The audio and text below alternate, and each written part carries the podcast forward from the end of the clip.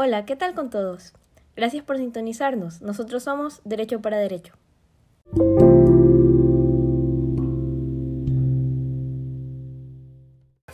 Bueno, este contrato actualmente sigue vigente, surge por la Ley de Apoyo Humanitario por el COVID-19 el 22 de junio de 2020.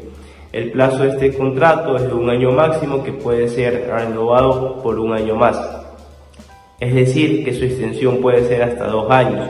Se lo puede usar para la sostenibilidad de producción o fuentes de ingresos en situaciones emergentes, para nuevas inversiones o líneas de negocios, en la, en la ampliación o extensión del negocio, en la modificación del giro del negocio, entre otras. Su uso es muy amplio, como lo pueden ver. También se puede pactar por jornada completa jornada parcial. Si hablamos de jornada parcial, es con un mínimo de 20 horas semanales y si hablamos de jornada completa, es un máximo de 40 horas semanales que, se que pueden ser distribuidas en 6 días a la semana sin sobrepasar las 8 horas diarias.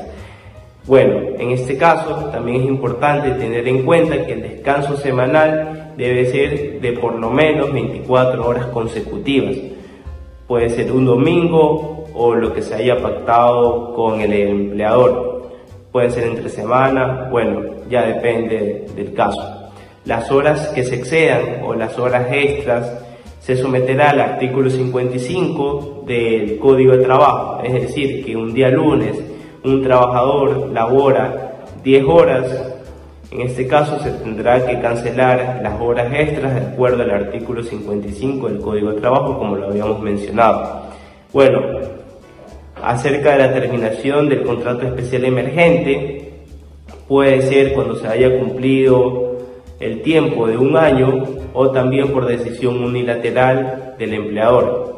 En este caso, el trabajador solo tendrá derecho al pago de una liquidación, donde, bueno, que conlleva la remuneración pendiente, los proporcionales de los décimos y el proporcional de las vacaciones. Si pasa de un año, también se tendrá que cancelar una bonificación por desahucio. Bueno, como sabemos en materia contractual, cuando se termina un contrato por decisión unilateral, se tendrá que cancelar una indemnización, pero en este caso no es así. En este caso no se deben pagar indemnizaciones. Este, es este nuevo tipo de contrato es muy llamativo porque en parte sí le favorece al empleador. Bueno, si finalizado el plazo acordado, se continúa con la relación laboral, el contrato se considera como indefinido, es decir, que tendrá todos los efectos legales del mismo. Para finalizar quisiera dar tres puntos importantes. Uno, que se debe afiliar al colaborador al Seguro Social para que pueda tener atención médica. Dos, que se debe inscribir este contrato en el SUD en un término de 15 días. Caso contrario, el empleador tendrá que cancelar una penalidad. Y tres, en este tipo de contratos no hay un periodo de prueba. Como ustedes saben, el periodo de prueba es de 90 días, como en los contratos tradicionales.